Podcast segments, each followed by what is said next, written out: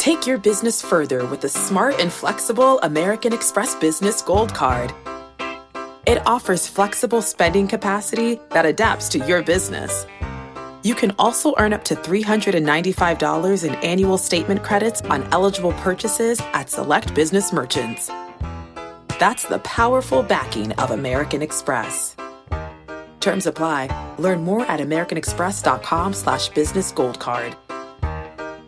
With Fidelity Wealth Management, a dedicated advisor can work with you on a comprehensive plan to help you reach your wealth's full potential. Plus, you'll have access to specialists in estate planning strategies. So you're not just growing and protecting your wealth, you're sharing it. More at fidelity.com slash wealth. Investment minimums apply. Fidelity Brokerage Services LLC, member NYSE SIPC. Welcome to the Jill on Money podcast. It is Thursday, September 9th. And uh, hey, Mark, how are you, man? It's been a long time, a few weeks since we've actually talked for real. We put all those shows in the can. August 12th, almost a full month, man. Yeah, this was our longest break from talking to each other since starting our adventures about a decade ago. That's amazing. Uh, so we are rejuvenated from our time off, um, and I am really I'm I'm psyched. I'm psyched. You know, Mark, this is also a New Year for our Jewish listeners, I being one of those Jewish people. So it's Rosh Hashanah. And so Happy New Year to everybody who's celebrating that. But it's also sort of the beginning of an academic New Year. And I think for a lot of people, it's time, though the world is still crazy with COVID, but it does start to feel like maybe some of our scheduling is getting back on track, kids back in school, hopefully. A lot of businesses are back in person, but it doesn't really mean anything unless you got your head on straight and ready to sort of get into your routines. So I want to help get you into your routine. And one way that you can do that is to really focus on a few things that you can help yourself do to make you feel better about your life. Now, I can't ride the bicycle for you. I can't go running for you. I can't watch your diet, but I can. And Mark and I can do this together, help you with your financial life. So if you have a question, and it can really be anything remotely financial, all you need to do is to send us an email. It's ask Jill at jillonmoney.com. Or if you're on our website, jillonmoney.com, hit the contact button. That's all you have to do. It's so easy. Shannon, she is starting us off. And Shannon says she and her husband are 45. They've got a mix of retirement vehicles. We will both have a state pension defined contribution plan with a current value of $225,000 he's got some money in a deferred comp. She's got a Roth. So he's got 75 grand in a 457 plan. She has 80 grand in a Roth and they contribute the max every year. He's got a rollover at $125,000. When we rolled his old 401k into the IRA about five years ago, we didn't feel like paying the taxes to convert to Roth. Boy, she writes, wish we had done that. It was only $55,000 at the time, so it would have been a much more manageable tax bill. We know Roths are the way to go. We believe taxes are only going up, and it would behoove us to convert. I'm not sure how to go about it. You ready, Mark? We got to think about it. Um, Shannon says, I've been taking on more consulting work. We're now in a position to start fully funding a Roth for him. So, you ready for your three choices? We've got A, B, and C. A. Should we just forget the existing traditional, open a Roth for him and fully fund it every year and just call it tax diversification? That's A. Here's B. Should we convert a little bit at a time using the $6,000 per year to do it slowly in lieu of sending that six grand a year to the Roth? We could use it to just convert it, but it would be slow. Should we convert it all at once and have them withhold a percentage, 25% for the taxes? They do have a six month emergency fund. She doesn't want to spend it to do this. She says, part of me wants to just do option C and get it over with. Yes, rip off the band aid. That would be so horrible, though. I don't know.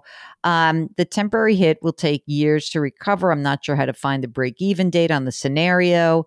Yeah, I just need you to tell me that this is a good idea and which way to do it. Mark, which do you want, A, B, or C? So they didn't tell us how much they earn, but let's just pretend they're both sort of uh, they've got just, I'm saying 45 years old. I'm going to guess. I'm going to guess that they are in the 22 or the 24% tax bracket, highest tax bracket. Okay. So should they forget the existing traditional and open a Roth for him? Should they convert a little bit at a time or convert it all at once? Remember that the rollover IRA is $125,000. So that would pop them into a much higher tax bracket. So I think I'm taking C off the table. We're not doing it all at once. Yeah, so you're you're not going to be able to do that because most places aren't going to withhold the tax, and we're not blowing out of your emergency reserve fund. So here's your now we've narrowed it down: A or B. Forget the traditional and open a Roth for him, or B, convert a little bit over time. Again, the IRA rollover is $125,000.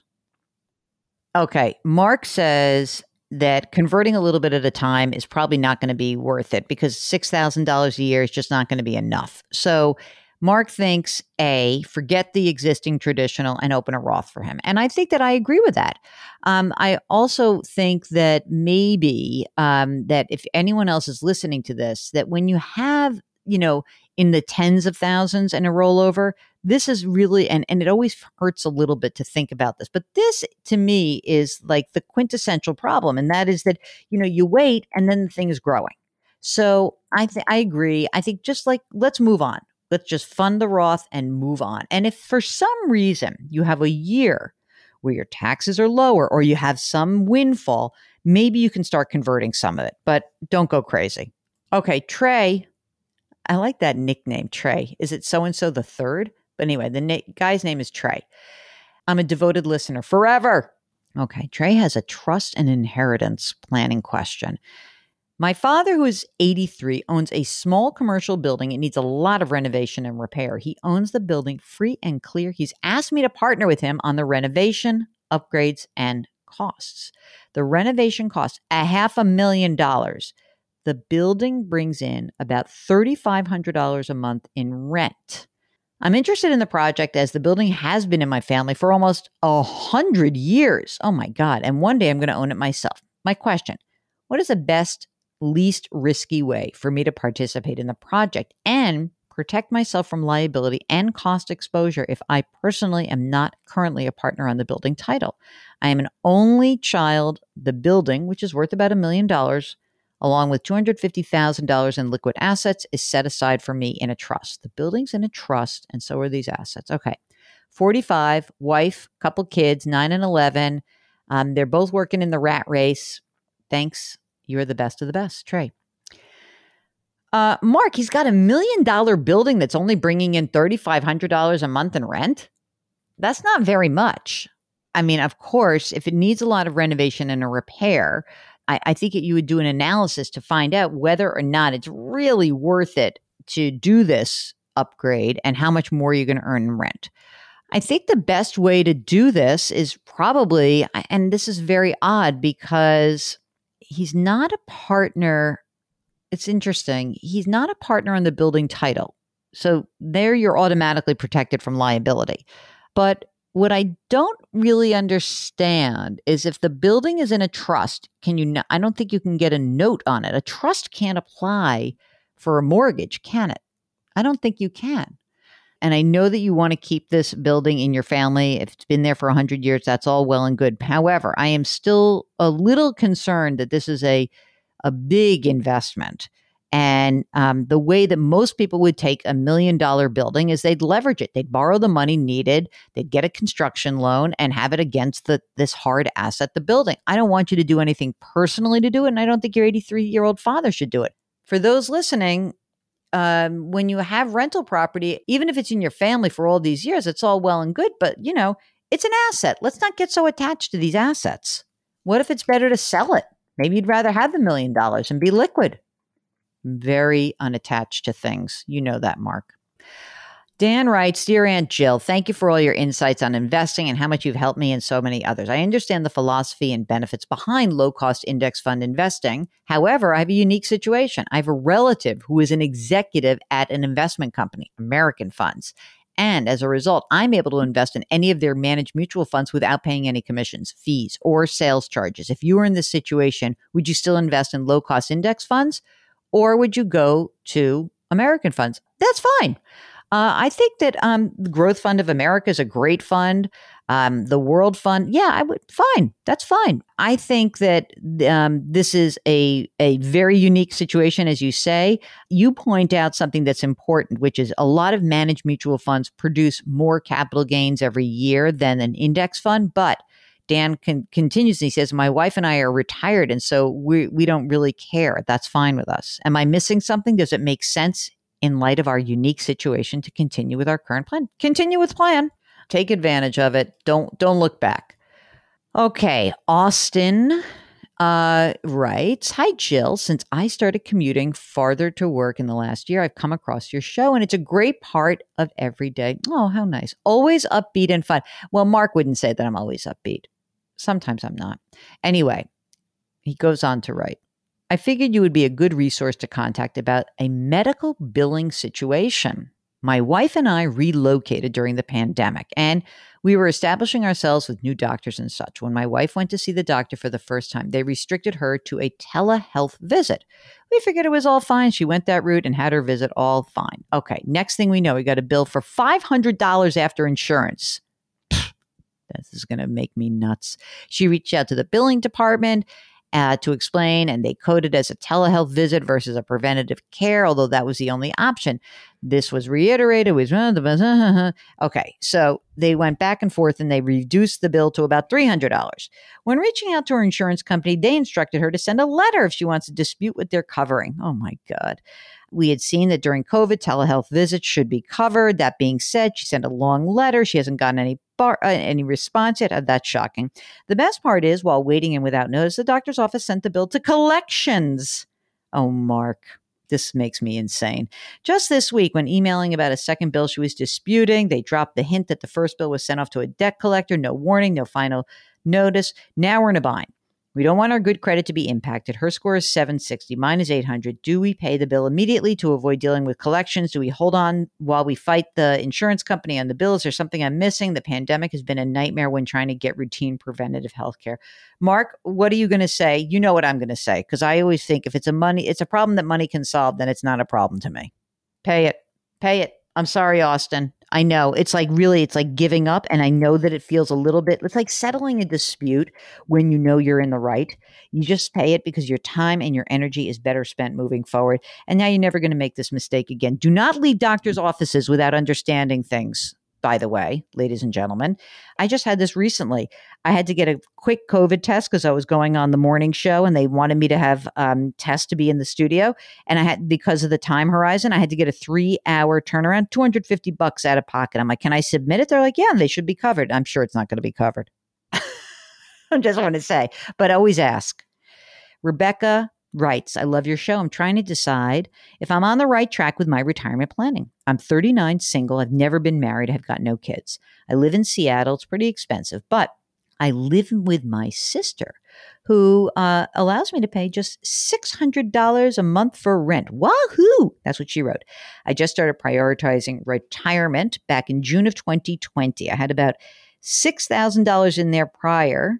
She makes about $4,300 a month in gross pay. Okay.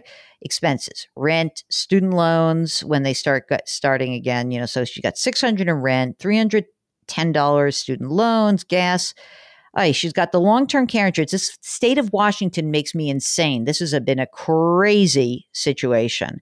So she lists everything out and she wants to know if she's putting in too much money into retirement should she be prioritizing emergency funds over retirement? Any other red flags? So, okay, she's got $30,000 in retirement, which is great. And she's got some money that she's putting into um, an IRA, all very good.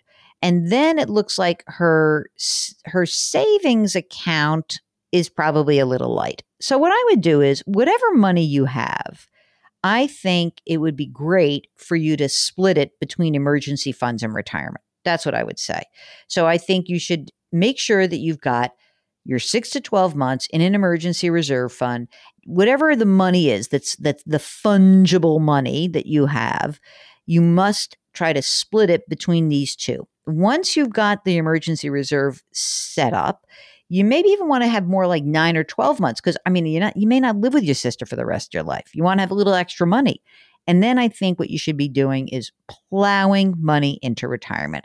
I know it seems like you're going to have a long way to go, but you're doing a great job. And, you know, you had 6,000 a year or so ago, and now you've got $30,000. So that's great. So just to put it in perspective, she has an IRA, a retirement account through work, and a 403b. So all of this looks good to me. Um, Mark, do you see any other red flags? Yeah, that's what I was thinking also. Like we just think that you you're probably not going to want to live with your sister forever. Although I would live with my sister forever, but um I think that you're probably going to want to make sure that you have enough money in there to fund your emergency reserve fund and then have a little bit more because you're going to move out eventually. Okay. So, that's it. That's our first episode since we've been back. If you have a financial question, just send us an email. Ask Jill at jillonmoney.com. If you're on the website, if you're on the jillonmoney.com website, you can subscribe to this one. You can subscribe to our sister podcast, Eye on Money, and you can sign up for our free weekly newsletter, which Mark does whether we are on vacation or not. He's that good. He's that good. And the contact button is in the upper right hand corner. Uh, we are uh, so happy to be back, and we are always glad that you listen, and we never take that for granted. Okay, we really we don't. So, whether you are looking for financial independence in a new endeavor, or just plain old retirement or college, whatever it is, we know that you have choices about where you can listen. We're happy you listen to us, and so we are here for you. All right, you've heard me say it all the time. When am I going to stop saying this about lifting someone else up? I think that it's a good thing to keep forever. It sure does. So Mark says it applies all time all the time and we really want you to to lift someone up. That would really be helpful. And our mantra here for 2021, I'm going to have to come up with a new one next year. Grit, growth, grace, and a little gratitude. Thanks for listening. We'll talk to you tomorrow.